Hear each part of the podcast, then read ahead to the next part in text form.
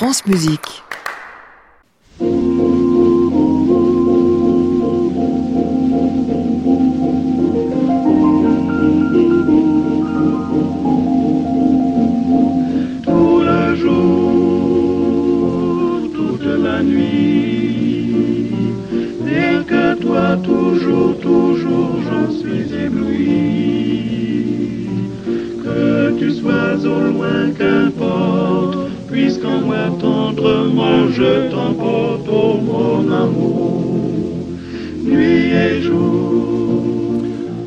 Bonsoir à tous et bienvenue pour une nouvelle semaine de Classic Club France Musique tous les soirs de la semaine, 22h, vous le savez, en direct depuis l'hôtel Bedford à Paris au 17 rue de l'Arcade où tous les samedis il passe plein de jaunes, gilets et où le reste de la semaine, eh bien, il passe des artistes qui viennent parfois nous faire un petit bonjour et nous causer de leur dernier disque. Ce sera le cas ce soir avec Léa Desandré qui elle a participé à ce magnifique volume dont on a déjà parlé dans cette émission des cantates italiennes de Handel avec euh, Emmanuel Haïm mais aussi euh, Sabine Devielle.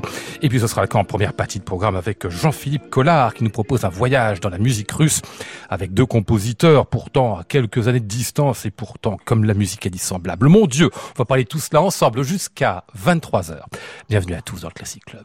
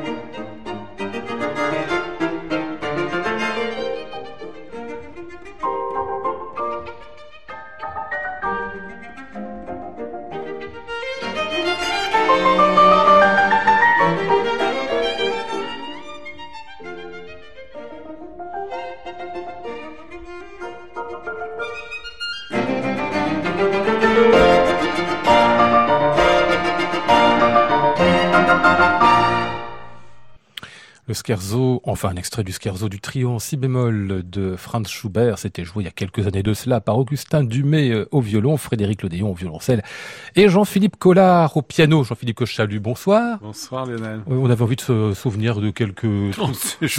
Ça, remonte, mais c'est bien, hein C'est gentil de me rappeler mon âge. On ne vous rappelle pas votre âge.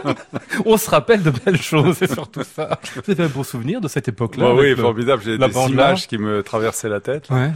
Euh, deux en particulier, le, le, centre de répétition, qui est toujours à, à l'heure actuelle mon, mon studio, qui, Oui. qui a servi de, de chambre de dispute musicale. De pendant- dispute, oui. Oh, oui, oui, Ah oui, oui, oui. Est-ce que vous disputiez beaucoup avec les Ah deux, mais là c'était terrible. Ah bon Oui, oui, oui, oui, oui. On a chacun porté ses idées et puis on n'était jamais d'accord. Et puis surtout, chacun changeait d'idée d'un jour sur l'autre. Ce qui est quand Ah oui, bah ça, ça facilite mais pas il ça. faut dire que quand on attaque la musique de Schubert, euh, on n'est jamais sûr de rien et il vaut mieux remettre sur le métier plusieurs fois avant de s'y Mm. frotter. Et même à l'écoute de ce que je viens d'entendre, euh, il y a beaucoup à dire. Vous commencez beaucoup à dire, c'est très bien quand même. Disons que je verrai pas les choses de la même façon aujourd'hui. aujourd'hui. Alors c'est ça d'abord, et puis euh, c'est cette équipe de, de, de mousquetaires que nous formions, un peu au hasard d'ailleurs, je ne sais pas très bien, je me souviens plus très bien comment ça s'est passé, c'est au sortir du conservatoire, peut-être pour les besoins d'un enregistrement aussi, Mhm, mhm. puis la rencontre de trois, trois personnages euh, dissemblables, euh, habités par le désir d'aller au plus profond de la musique, et puis à une époque où le temps n'avait pas autant d'importance. Euh, on n'était pas pressé, on n'était pas. euh, on savait qu'on avait des exigences, qu'on avait des, des contrats même parfois à remplir, avec, forcément avec quelques organisateurs, avec une maison de disques. Mais je ne me souviens pas qu'on ait été euh, dans l'obligation d'aller vite. Et ce qui permettait bah, peut-être un petit recul par rapport euh, à l'appréhension des œuvres. Mais euh, aujourd'hui, bah, ces moments-là nous ont un peu échappé pour des raisons majeures. Euh, je le regrette. La musique de chambre, c'est quand même, c'est quand même un peu, la base de tout. C'est à la fois des pièces d'une très très grande qualité et, en même temps, c'est l'occasion de se confronter au résultat musical parce que la solitude d'un artiste. Euh, c'est pas une chose très facile à vivre et quand on peut euh, s'échapper ou en tout cas euh, rencontrer chez l'un ou chez l'autre euh, une opinion, Mhm. qu'on la discute, mu- muni de son instrument et ça fait beaucoup avancer les choses. Tout seul, je crois qu'on est capable de rien en fait. C'est une peut-être une leçon de vie.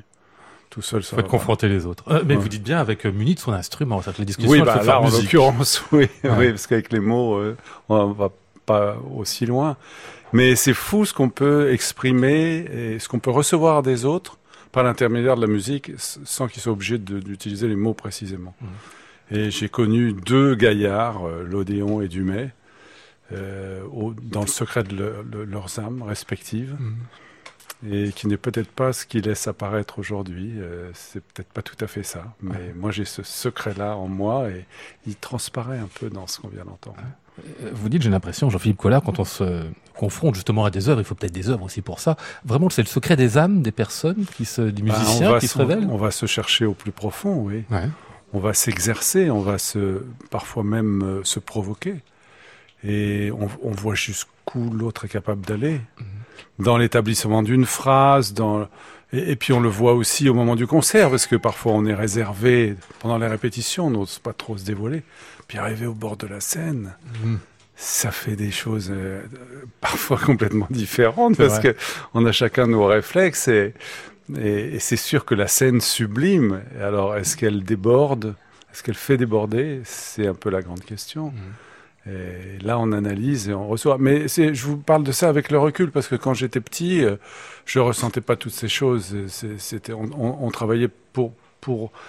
Je vais vous dire un truc terrible. On travaillait pour manger, mais Ah. pas pour manger au sens de se nourrir. C'est pour manger de la musique. Mhm. On mangeait de la musique parce qu'on avait, on avait faim de, de, de ces trios sublimes. Et alors, alors on, on allait gaillardement comme ça à la rencontre des partitions, de manière un peu parfois désordonnée, un peu naïve, sans, sans beaucoup de savoir. C'est pas qu'on avait beaucoup plus maintenant, mais, mais euh, on y allait avec un désir farouche, quoi. Il fallait.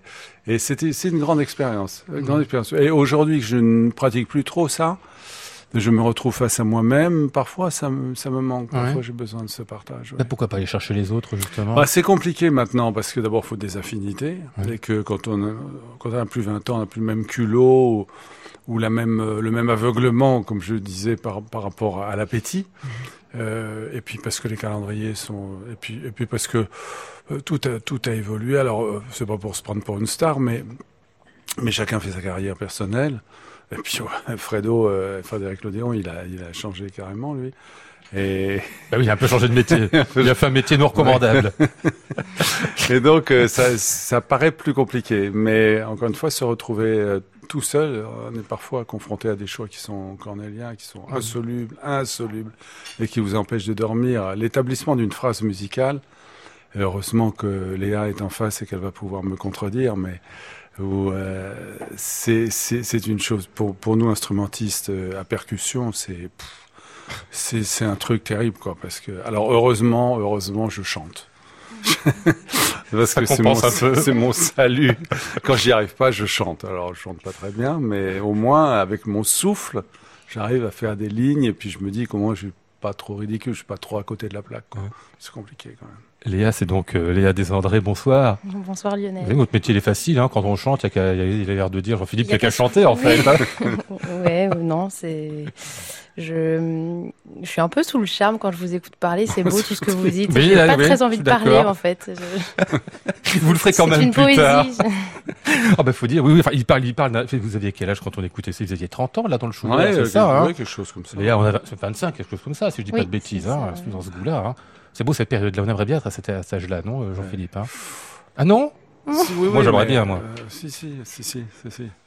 Mais il ne faut pas non plus se dire que euh, voilà tout ce qui est passé. ah oui, non, non, non, c'est pas ça. Bien conduit. Non, mais bon, non, quand même, le temps passe, quoi. Oui, et surtout, c'est l'occupation, l'occupation de l'horloge, quoi. C'est, c'est, euh, le répertoire est tellement vaste que le seul regret qu'on peut avoir, c'est de pas s'être levé une heure plus tôt euh, chaque matin. Pour le faire encore. Votre dernier disque, Jean-Philippe Collard, on l'aura peut-être saisi, c'est un, récital solo entre Rachmaninov, sur lequel on reviendra tout à l'heure, et Moussorski pour les tableaux d'une exposition où j'ai choisi euh, le ballet des Poussins et Samuel Gundenberg et Schmil.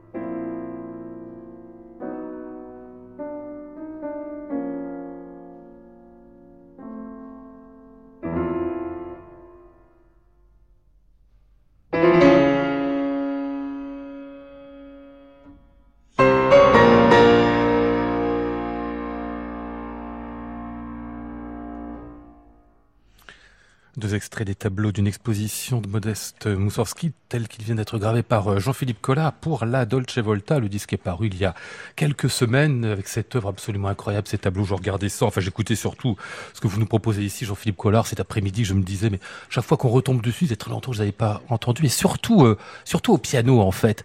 Cette œuvre dingue est complètement hallucinée avec ces promenades qui finissent par se mélanger avec les tableaux eux-mêmes, comme s'il y avait une sorte de, enfin je sais pas, d'ivresse hallucinatoire au milieu de cette exposition.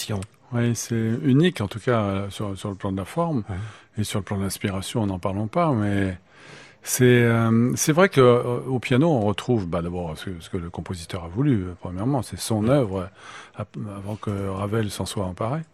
Mais ce qu'il y a, c'est que nous on, on, on, retrouve une œuvre qui finalement a, a, subi les assauts de Ravel, c'est-à-dire qu'on on, la rejoue au piano mm. avec avec les accents, avec la lumière des cuivres de Ravel, et c'est quand même tout à fait différent. Mm. C'est très inspiratoire. Mm. Euh, on, on, sait comment ça sonne à l'orchestre désormais, donc euh, on retranscrit au piano euh, toutes ces tout, tout, toute cette, cette lumière, cette lumière, ces, ces éclats euh, multiples. Mm. Et Dieu sait si ce, n'est qu'à faire de timbre au fond cette œuvre-là. C'est, c'est, c'est qu'aller chercher dans la, dans la chair de l'instrument euh, tout ce qu'on peut y trouver de, de timbres différents. Et, Dieu sait que c'est pas un problème majeur pour les pianistes aujourd'hui, mais c'est quand même un, une sacré, un sacré questionnement. Mm. Le piano, euh, le piano n'est, n'est pas un instrument euh, comme ça, euh, plat, qui est, qui est, capable de jouer piano, mezzo forte et forte. Quoi. Il, il, il recèle en lui euh, des couleurs pour peu qu'on les mélange, des pigments. Il y a,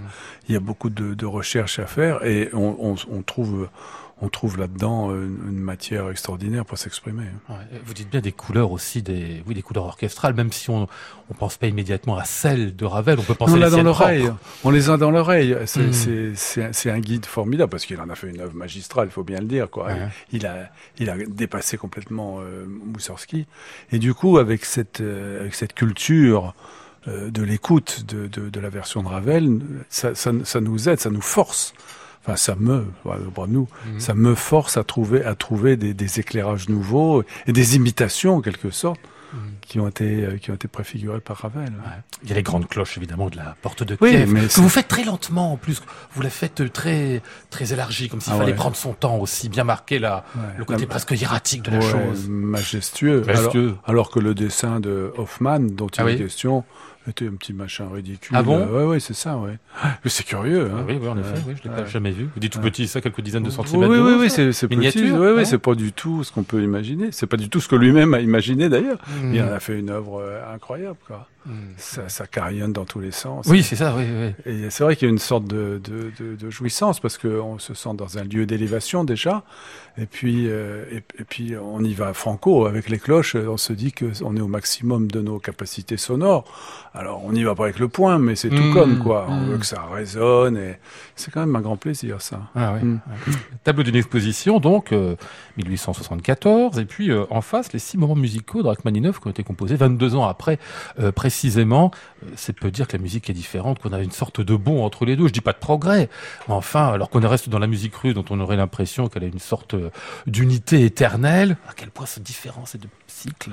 Oui, peut-être même euh, composé 22 ans après, mais, mais en faisant marche arrière mmh. euh, sur certains plans harmoniques, par exemple. Euh, Moussorski, Moussorski euh, a, a, des élans de modernité que Rachmaninoff n'avait pas. Hein. C'est ça qui est fou, quoi. Mais en revanche, il avait une capacité pour écrire pour l'instrument qui était bien supérieure. Alors il fait sonner l'instrument d'une manière euh, formidable et puis et puis avec un charme euh, le charme du chromatisme euh, qui, bah, qui, qui qui le qui met en valeur terriblement ce que nous portons nous artistes tout ce côté chatoyant de la musique et, quand je parlais de la voix tout à l'heure ou du, violon par exemple tout, tout, tout, élément que nous n'avons pas, parce qu'on est dans, est dans la percussion, on est dans la verticalité et tout ça. Rachmaninoff nous permet, au contraire, d'horizontaliser un peu notre jeu grâce au chromatisme, et, et, on se, et on se complaît à comment dirais-je, à, à, vibrer, à vibrer le son, à, faire que les sonorités se, se, rejoignent, qu'elles soient liées, qu'il y ait, il y ait un contact physique du doigt sur la, sur la touche, la noire et la blanche qui glissent. Et, donc c'est un, c'est un supplément pour nous formidable. C'est une espèce de c'est un, un salut parce que parce que tac tac tac tac euh, c'est pas tous les matins c'est pas très drôle quoi et alors là Rachmaninoff il, il fait des glissandos tout le mm. temps et c'est ça qui est fabuleux, quoi. Puis alors avec une une mise en une mise en doigt euh, fantastique, parce que c'était un pianiste euh, géant.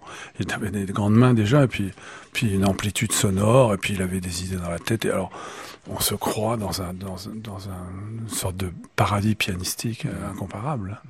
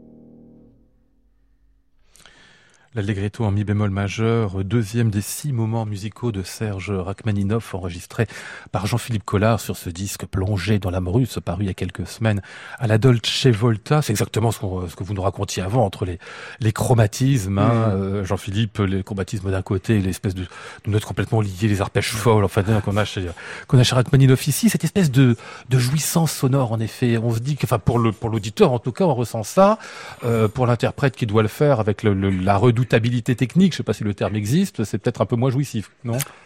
Oui, enfin, disons que le, temps de préparation, le temps de cuisson est un peu long. Mais euh, une, fois qu'on a, on a trouvé la, main, euh, la main de Rachmaninoff, euh, on, s'y glisse. et puis, c'est, je, vais dire, c'est presque plaisant à jouer. Non, mais, mais l'effort est très récompensé. Parce que ça sonne bien, parce que Puis enfin, parce que aussi, on peut parler tout en ayant l'air de rien dire. C'est mmh. ça qui est très bien. Mmh. On peut insinuer des tas de choses. c'est tout un monde de secrets. cette musique est un peu dépressive quand même. Mmh. on est dans le mineur et, et, puis lui, il était il n'allait pas fort. Hein. Juste après ces, moments musicaux, il s'est arrêté de composer d'ailleurs. Hein. c'est là où il avait une période de 4 ans, c'est ça, je crois. Ouais, enfin, de toute façon, rien fait. Donc, euh, il a écrit tout ça, et puis euh, nous, on s'y glisse. Moi, je, et, puis je peux envoyer des messages quand même. Ah oui? Ah oui. C'est-à-dire oh bah non. Ah, quand même pas. Des messages en musique. non, mais on peut, on peut, on peut parler, on peut, on, on peut joindre, on, on peut, on peut il n'y a pas d'intellect dans cette musique. Il n'y a pas la barrière de, de la réflexion. C'est une musique qui coule, qui est naturelle et tout ça. Donc on est sur scène, on joue. Il y a des gens qui sont venus pour vous entendre, parfois même pour vous écouter. Et des choses qui arrivent. et ils adhèrent ou ils n'adhèrent pas. Mais s'ils mm. adhèrent, c'est tout de suite. Donc on mm. les a sous la main. Et alors là, on leur glisse quantité d'informations faciles, quoi. Ah. Vous dites s'il faut euh, trouver la, la, main de Rachmaninoff. Bah, pour vous, c'est facile parce qu'il avait de très grandes mains. Les, les vous avez une main du jeu. Incroyable aussi, vous aussi. Elles sont, elles sont très grandes. ouais, elles sont grandes Et ça aide du coup pour cette musique aussi. Oui, ouais. ouais, je vous le concède. Je sais pas que ça explique tout. Mais... non, mais j'aime bien l'expression trouver la main du compositeur. Pour chaque compositeur, il faut trouver la main aussi. Oui, il y a un moment où il y a une adhésion. Quoi. On ne sait pas pourquoi. Enfin, si, c'est à force de travailler, à force de euh, voilà d'épouser les, les, positions et tout ça. Il y a un moment où où le, où le corps finit par se libérer, puis à faire sonner l'instrument sans que finalement on n'y soit pour rien. Quoi. Mmh. C'est tout ça est automatisé et la main prend prend euh, l'espace et, et, et, elle adhère à celle du compositeur. On voit la même chose avec Mozart, par exemple. Mais moi, pour jouer Mozart, je suis obligé d'opérer une certaine réduction. Oui. On dit qu'il doit avoir une petite main sur le piano forte, évidemment. Donc, il faut aussi trouver la main de ah, Mozart. Ouais. Et là, c'est plus compliqué de trouver la main de Mozart que celle de Rachmaninoff. Pour moi, oui. Pour moi, oui. Je lisais des entretiens de vous, enfin des interviews assez, euh, assez anciens dans le temps, euh, Jean-Philippe Collard, cet après-midi. Et euh, à un moment, vous parliez, alors que vous étiez tout jeune, je crois que vous avez 25 ans ou 30 ans dans l'article en question, vous parliez déjà du déracinement du, du de, l'interprète musicien. Je crois que c'est un truc qui vous a jamais quitté. Ça se fait que la, la, la, carrière de musicien, qui est faite de beaucoup de nomadisme, de rencontres aussi, mais de rencontres qui durent un jour, deux jours, et puis après on passe ailleurs, c'est une forme de vie de déracinement aussi. Mm. Oui, bah, je souffre toujours du, même, du même mal. Il hein. n'y a rien à faire, on ne se refait pas. Euh, je suis un villageois, en fait. Et un villageois, c'est quelqu'un qui, euh, qui est en position de, de, rencontre permanente, de dialogue, de, euh, comment dirais-je, de regard avec, avec ses voisins, ce qui n'est pas du tout le cas de, du, du réseau urbain où on connaît même pas son voisin. Et donc euh, ces choses-là m'ont beaucoup manqué quand j'ai dû dû partir en voyage. Et euh, aujourd'hui que je voyage un peu moins, je, retrouve euh, je retrouve ces sensations de proximité avec des gens de toute qu'est-ce qu'on va dire là? Une bêtise sans doute, mais des gens des, des, gens de toute expression, des gens voilà qui, qui qui traversent la vie et qui sont pas nécessairement euh, des gens qui viendraient au concert, par exemple, mais des gens de proximité, des gens qui ont des, soucis qu'on ne connaît pas. et, moi, c'est ça qui m'enrichit, c'est ça qui m'inspire. puis c'est mes racines. Alors, les racines, il n'y a rien à faire. Hein. Pas s'en défaire. Euh, vous habitez où aujourd'hui En ville ou en village? J'habite euh, un petit peu en ville par nécessité, beaucoup dans un village pas très loin d'ici. Et c'est là qu'on est le mieux, quoi. Enfin, que vous êtes mieux, vous. Bah oui, absolument, oui. Ah oui, non, parce que j'y retrouve, j'y retrouve ce contact et ce côté naturel qu'on a perdu ici. Hein. Et surtout, euh, dans un métier comme, comme celui-ci, où, où, notre... Euh, quand, quand, on s'engage, c'est-à-dire quand on va sur la, sur la scène, on, on est dans une position de, de donner énormément de nous-mêmes. Mmh. Et, et, par conséquent, j'allais dire de recevoir, parce qu'on ne peut pas que donner, il faut aussi qu'on soit pas forcément complimenté, mais, mais que, que, des gens en face nous, nous soutiennent, au moins par leur présence, parfois même par leurs applaudissements. Et, mais tout ça révèle une situation qui n'est pas, qui, qui, qui, ne va pas dans la profondeur des échanges. Mm. C'est simplement l'histoire d'un instant. Nous, on apporte notre travail et puis, euh, et puis on espère qu'on se trompe pas de cible parce qu'on parce qu'on on, a pour, pour viatique des compositeurs qui ont exprimé du génie, mais, mais la, relation, le, le, le, le, question, le questionnement et la réponse de l'artiste et de son public n'est pas, à mon sens, pas suffisant. Il faut, il faut une attache il faut une attache à, la terre, il faut une attache à, oui, à ses racines, il faut une attache aux autres et, une ouverture, si possible, une ouverture d'esprit la plus grande possible. Euh, il n'y a pas pire que de se cantonner à, une catégorie de, de, de, de, population au motif qu'elle aime la musique et qu'elle va au concert, par exemple. C'est, c'est, moi, ça me serait pas du tout suffisant. Donc, c'est pour ça que je, je, retourne un peu à la, à, la, à, la, campagne, vers la chlorophylle, les vignes, enfin, des choses que j'ai bien aimées. Classic Club, Lionel Esparza, France Musique. Jean-Philippe Collard, je vous présente donc, enfin vous l'avez en face de vous depuis une demi-heure, Léa Desandré, qui n'avait pas envie de parler tout à l'heure parce qu'elle trouvait que c'était trop bien ce que vous dites. Elle a bien raison. Bah alors on va peut-être la, la, présenter ou elle va se présenter avec des musiques qui sont même pas les siennes. Tiens, ça va faire euh, portrait chinois.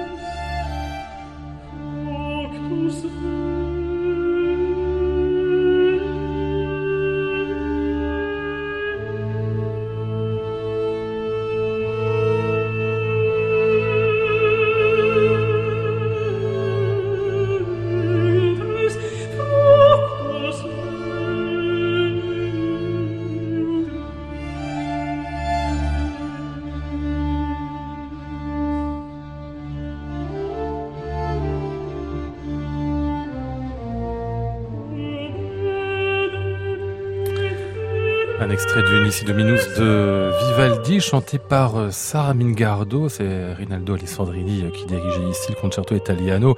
Sarah Mingardo qu'on a choisi d'écouter ce soir, mais c'est euh, Léa qui a choisi, elle, cet extrait particulièrement, parce que vous avez été son élève à Venise il y a quelques années, Léa, Sarah. Hein. oui, en fait, je suis partie étudier à Venise auprès d'elle pendant deux ans. j'ai choisi un chemin qui n'était pas banal pour mon âge. J'ai évité tout ce qui était conservatoire et enseignement plutôt classique. Vous n'avez pas fait du tout de conservatoire? J'ai fait euh, une année et demie de conservatoire et puis en fait ce, qui m'appelait plus que tout c'était la musique et la scène. Et quand j'ai appris que Sarah Mingardo enseignait en Italie, euh, j'ai foncé, je, suis tout de suite partie là-bas et euh, j'ai vécu deux années avec des leçons de chant quasiment tous les jours. Et, et j'ai été au contact d'une personne qui connaît ce métier enfin, sur le bout des doigts, qui, qui, chante euh, partout et, et qui m'a appris mm, à travailler mon instrument, à travailler mon, ma musique et puis aussi à, à ce que c'était que la vie que, que la vie d'une chanteuse quoi. Hmm. À tous les sacrifices qu'on peut, comme, euh, comme disait Jean-Philippe, en fait, euh, qu'on peut avoir à, à faire et, et c'était une vraie leçon de vie. C'est quelqu'un, quand j'en parle, ça m'émeut parce que c'est quelqu'un qui a été très importante pour moi et qui l'est toujours. Euh, d'ailleurs, je suis très heureuse parce qu'elle m'a, appris beaucoup de choses. Et l'année prochaine, on va enfin chanter ensemble. Et ça, c'est, un peu l'aboutissement de, quelque chose de, de, beau pour moi. Vous dites euh, pendant deux ans, quasiment tous les jours. C'est, un régime de, de maîtrise au sens à quand on a un maître, hein, et puis on passe tout son temps avec lui. Hein. C'était, c'est un maître pour moi. Euh, elle ne m'a jamais fait payer une leçon. Ah oui? ouais. Pendant les deux ans? Pendant les deux Tous ans. les jours? Tous les jours, ouais. En fait, je travaillais, j'avais une petite chambre euh, dans Venise, vraiment sur l'île. Elle, elle Ah ouais. habite euh, sur la C'est terre ça les ferme. sacrifices dont vous parliez tout à Voilà. l'heure Ça se vit plutôt bien. Celui-là, oui. Et, euh, et en fait, j'allais chez elle et j'avais une leçon, une- heure par, Ouais. euh, une, une heure par jour quasiment, et on, on brassait Ah quantité de répertoire énormissime. Elle me disait alors cette semaine, tu vas m'apporter, je sais pas, Dorabella, Cherubino, et puis et Farnace, et on va essayer voir ce qui t'appartient. Mhm. Et plutôt que de chercher quelle est ta tessiture, dans quoi on peut te ranger, on va essayer de te construire toi et, et quel artiste tu es, et non pas euh, quel mot euh, te correspond. Écoutez, C'est magnifique ça comme enseignement. Ouais, Enfin, de je pas l'air dans, la part, Jean-Philippe, c'est. c'est- Si, si, si, je, je- J'adore. je suis ébahi d'entendre qu'on peut encore aujourd'hui avoir un, un rapport avec un maître comme ça, aussi Ah oui. proche, et surtout que la- la- le façonnement se fasse de cette, de cette manière, c'est-à-dire qu'on passe pas par le côté euh, euh, automatique Mm. et que, que ça soit par Mais- rapport à la personne qu'on adapte. Parce que c'est rare ce type de démarche J'ai été très chanceuse. Continuez, continuez de, de nous en parler. Mais en fait, j'ai beaucoup fonctionné comme ça depuis toujours, c'est-à-dire que euh, j'ai fonctionné au coup de cœur musical. Euh, j'ai commencé le chant en, en, en entendant une pièce de Nathalie Dessay pour, pour laquelle je me suis vouée de passion. C'est Mhm. vraiment des passions, c'est des phases de passion, j'appelle ça. Euh, après, il y a eu Sarah. Euh, voilà, c'est des gens qui. J'étais comme une éponge et j'ai pris tout ce qu'il y avait à prendre et sans me soucier de ce qui allait venir après. Mhm. L'objectif en allant à Venise, c'était pas de me dire c'était pas mon métier en fait, c'était vraiment ma passion et de prendre tout ce qu'il y avait à prendre et puis euh, et maintenant je suis riche de tout, tout, tout ce bagage. Mhm. En plus, c'est une voix qui est assez proche de la vôtre en termes de tessiture et de. Euh, Non Et de bah, couleur non pas tellement, c'est Ah, Ah, vraiment pardon, une pardon. Ah oui, c'est ça. c'est une voix, allez, c'est une voix oui. chaude, c'est une voix italienne. Euh, moi, mon papa est italien, ma mère est française, donc il y a quelque chose dans, dans la couleur de mon instrument qui qui, qui va vers cette euh, vers l'Italie. Et c'est une couleur aussi euh, que je cherche, donc peut-être que c'est c'est de ça dont vous parlez. Ça me fait plaisir, merci. Il y a des- des chanteurs qui disent mon instrument, comme s'ils Oui, avaient oui, un ça, instrument ça. extérieur, comme ça. euh, Alors qu'il est là, quoi, c'est votre Oui, voix. non, il est là, il est là. ouais. Oui, mais je comprends, c'est votre instrument aussi, parce que. bon, un deuxième extrait qu'elle a, qu'elle a choisi euh, de- de- d'entendre ce soir, Léa Desandré. Oh, je vous dis parce que c'est, mais vous reconnaîtrez sans doute la voix. Quoique dans ce répertoire-là, euh, ça surprend presque.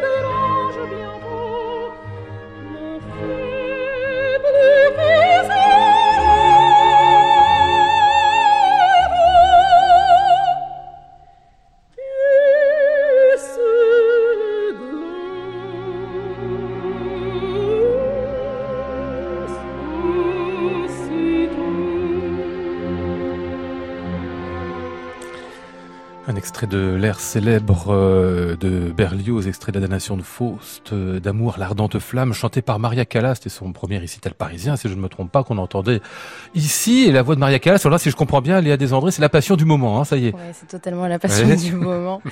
Euh, en fait, en ce moment, là, j'ai pris deux mois de, de pause. Ouais, Euh, depuis la dernière fois que je suis venue ici, c'était pour Orphée Eurydice. Et, euh, et j'ai eu beaucoup de chance jusqu'à présent. J'ai eu, euh, j'ai fait plein de concerts géniaux, rencontré des artistes merveilleux. Mais j'avais ce besoin de, de, de me retrouver un peu et d'être vraiment attentive à mon instrument. Et, euh, et voilà, et je travaille avec un professeur fantastique sur Paris. On se voit très très régulièrement. Et donc on aborde un nouveau répertoire qui vient. Parce que jusqu'à présent, c'était plutôt le jusqu'à présent, répertoire un peu musique ancienne, c'est ça. voilà. Mm.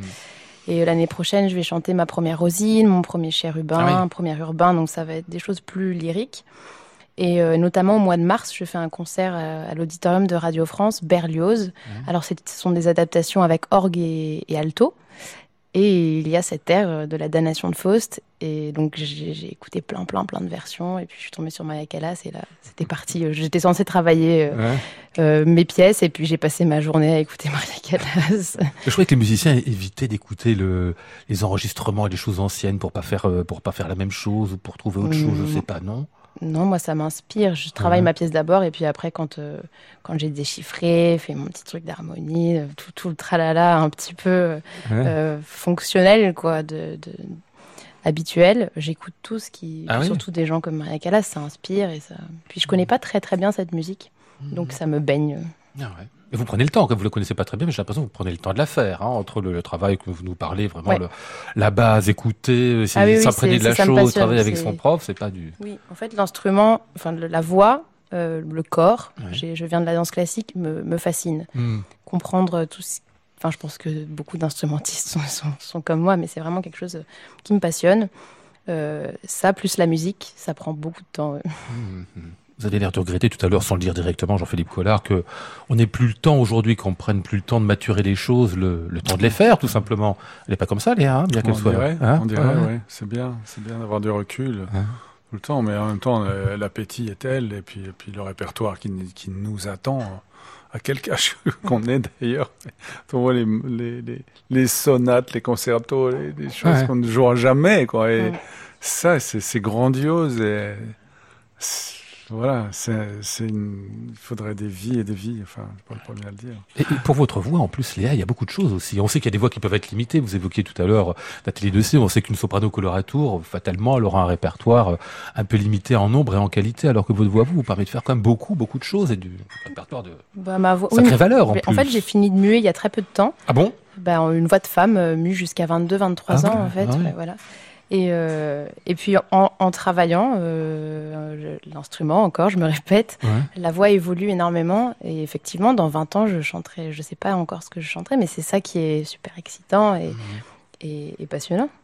Mais c'est vrai que, par exemple, en, en se plongeant dans le répertoire de mélodies, on regarde un cycle de mélodies qui nous plaît, on se dit, Oh, c'est beau. Puis quand on commence à creuser, c'est tellement un, un puits sans fond, c'est immensissime tout ce qu'il y a, tout ce qu'on a comme musique. Donc euh, il faut, il, il faut être sage et se dire, bon, je me cantonne à ça, sinon on part, euh, on peut pas tout faire. quoi. Classic Club, Lionel Esparza, France Musique. Votre dernier disque, Léa Desandré, parce que jusqu'à présent, on était toujours euh, embêté quand vous veniez. hein. il, y avait, il y avait deux, trois trucs à écouter. C'était toujours les mêmes. Bon, ça y est, on en a un qui est beau, qu'on pourra Enfin. varier un petit peu lors de vos venues. Bah, il est à, à Troyes avec euh, Sabine Devielle et euh, Emmanuel Haïm autour des cantates italiennes de Handel.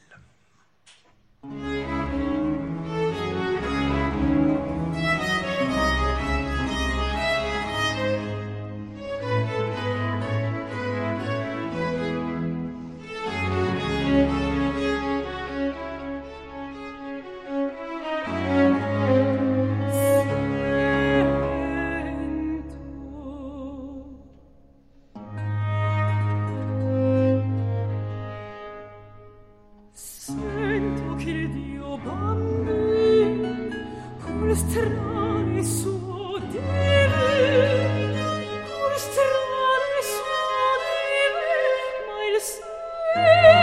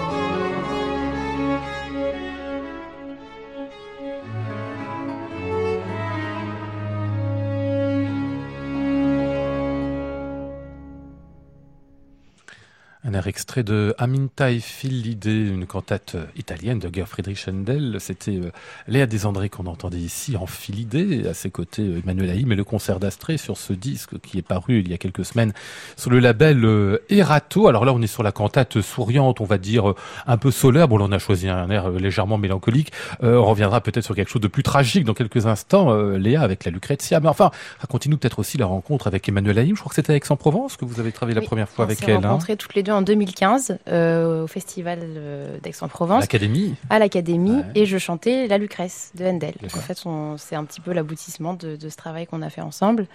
Euh, j'ai beaucoup aimé tout de suite. Ça, elle a une vraie passion pour les chanteurs. Mmh. elle sait nous faire bien travailler. Elle écrit des da capo incroyables avec plein plein d'ornements. Euh, donc là, pour le disque, on, s'est un peu retrouvé dans la même configuration que pour l'Académie, c'est-à-dire qu'on est allé chez elle avec Sabine et on a, on, a travaillé euh, sans trop compter les heures, ce qui mhm. était très, agréable. Euh, c'est deux pièces, donc la Lucrèce, c'est quelque chose de, plutôt connu. à Aminta et Phil, l'idée c'était un petit peu plus sorti et des fonds de tiroir, mais il y a des choses sublimes dans cette cantate, et notamment le, le, duo de la fin où avec Sabine, on a enfin pu mettre euh, nos, nos, deux instruments ensemble parce que toute la cantate qui dure une heure euh, est divisée sous forme voilà, d'air, mmh. euh, d'air chacune l'une après l'autre. Et, et, ça a été une vraie belle rencontre toutes les deux, autant sur le point humain que, que vocal, parce que nos deux voix, il y a des choses qu'on n'explique pas, des, mmh. des, instruments qui vont mieux les uns avec les autres. Nous, nos deux voix sont ce match, match à merveille quand on chante la même note. C'est comme si le son était plein, que, les harmoniques du son étaient complètes. Je sais ah. pas, voilà, c'est. Euh, et puis musicalement, on a le, un sens du phrasé assez commun, donc c'était c'était un vrai bonheur. Vous dites le, Da Capo euh, écrit par Emmanuel Haïm, elle les fait pour vous, avec vous, vous les travaillez ou vraiment elle a une idée tellement précise de ce qu'il faut faire? Non, elle les écrit pour euh, hein. pour les chanteuses. Oui, c'est ça. En fonction de ce qu'elle sait que vous pouvez faire, évidemment, vos possibilités. Vraiment, c'est du sur-mesure. Ah, c'est ça. Toujours agréable, ça. Hein. Ouais, c'est pas mal. Elle est très directive quand même, Emmanuel Haïm euh, non, elle laisse beaucoup d'espace. Elle sait ce qu'elle veut, mais elle laisse beaucoup d'espace. Et... Euh, bah, c'est bien. Ah oui, bien sûr. Bah oui, oui, il vaut mieux avoir du répondant. puis quelqu'un qui connaît bien cette musique, parce qu'elle, bah oui, elle la connaît. Elle connaît cette musique sur le bout des doigts, donc euh, nous, on s'est laissé porter. Euh, la Lucrezia, alors là c'est complètement autre chose parce que là c'est évidemment une cantate complètement tragique. Hein, c'est l'histoire, ce qui suit euh, le viol de Lucrèce, qui est une sorte de devenu à l'époque une sorte de lieu commun pour tous les compositeurs, avec euh, un personnage à la fois complètement exalté, complètement tragique, qui vit quelque chose d'épouvantable et qui le dit, qui le, qui le clame. Vous adorez pourquoi? Parce que c'est il y a de quoi exprimer là-dedans. Ouais, ouais, ça passe partout. C'est dans la cantate, il y a, y a l'air au début douloureux, puis après furieux. Euh, plaintif. Euh, c'est, on a une palette de couleurs euh, immensissime, donc on peut s'exprimer dans, tous les coins. C'est trop bien. Ah Et puis il écrit bien en plus, Andel, hein, l'air de ah rien pour la voix. Ah, il y a des choses. Il y a des choses, il n'a pas été très sympa. ah oui. Mais bon, bah, ça fait travailler, hein, c'est bien. pas sympa, c'est-à-dire exigeant. Oui, très. Ah, très, oui, bien sûr. Notamment, euh, je pense l'air que vous allez passer, c'est ah un peu, ouais, on est en plein sur euh, la, fête des chromatismes, comme donc c'est le bonheur musical, mais euh, mais vocal, c'est, ouais, bah, bon courage. on va souhaiter bon courage à la chanteuse. Ah bah c'est Léa Desordres.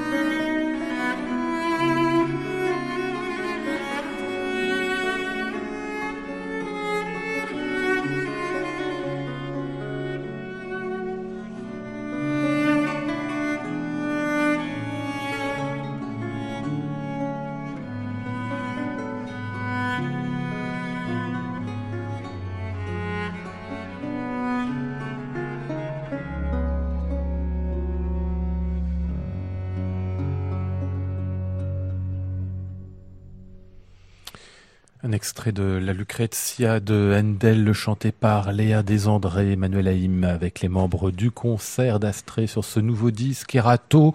C'est beau ce qu'on vient d'entendre, Jean-Philippe. Hein Ouais, c'est chromatise dont elle nous parlait. Mais je comprends ce que vous avez dit, dit tout à l'heure sur l'instrument à percussion, le piano. Là, on avait un archer, là, avec la voix. C'est, presque simple, hein. Bah oui, c'est le, c'est, c'est l'état pur en fait. Mhm. C'est, c'est tout simplement ça. C'est... Et puis on s'y retrouve, chaque être humain se retrouve dans, dans, dans, dans cette pureté. Dans... Voilà, il n'y a pas de discussion. Après, on, on- après euh, on, on va plus loin, on, traficote un peu la musique. Quoi. On, on met plein de choses, euh, on met de la luxure, on met euh, Ouais. euh, du, du son, des, des choses. Mais là, on se trouve tellement bien. On est en paix avec soi-même, on écoute ça. Et pourtant, on a bien compris que la chanteuse, elle, elle souffre un peu quand elle Oh, fait ça. oui, hein. mais bon, ça va, elle pas peut vrai. un peu souffrir. hein.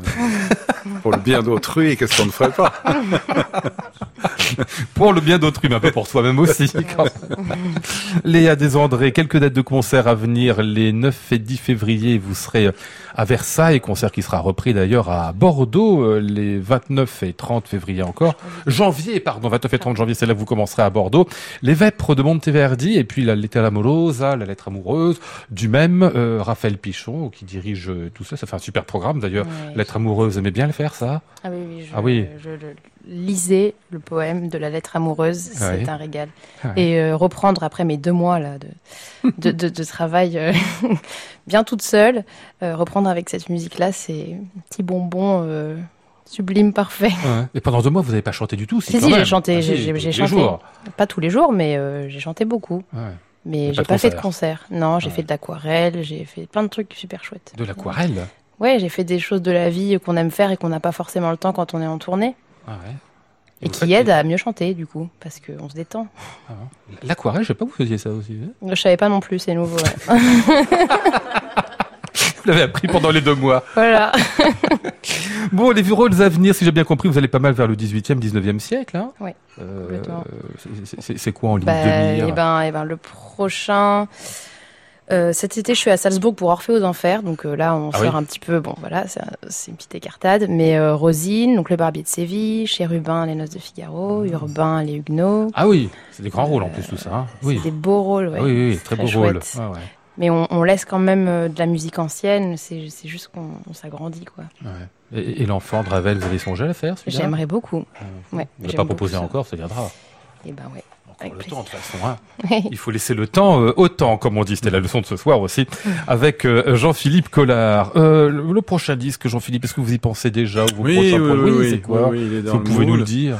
Euh, non, Non, non, non, euh, non, je, je, je- non, non. vaut mieux pas dire tant que c'est pas. euh, non, il est pas là, décidé. il est. J'en j'en sors au moment où je venais vous voir. J'étais Ah bon j'étais, imprégné de cette, de cette musique. Je peux pas le dire parce que tant, tant, tant qu'il n'est pas euh, à disposition, Oui, euh, je comprends. tant que le Tout est travail pas superstitieux un peu, non? Pas trop. Ah non, pas trop, pas en fait, ça, je non. l'enregistre au mois de mai, donc j'ai pas le choix. Il faut que, il faut que ça soit. Faut y aller. Ouais, faut y aller. En tout cas, euh, le dernier, c'était donc autour de euh, Rachmaninoff et Moussorski sous le titre euh, Plongé dans l'âme russe. C'est à la Dolce Vita. Et je, vous rappelle aussi le Handel, les cantates italiennes par euh, Léa Desandré, Emmanuel Haïm et Sabine Devielle. C'est chez Erato. Merci à tous les deux de votre visite. Merci Lionel.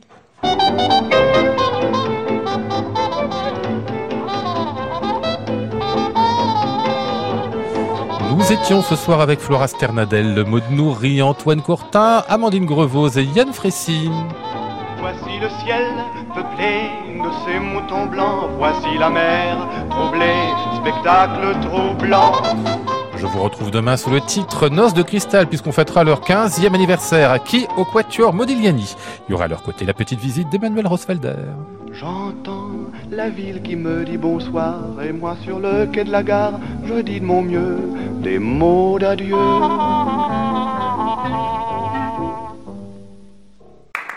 À réécouter sur francemusique.fr.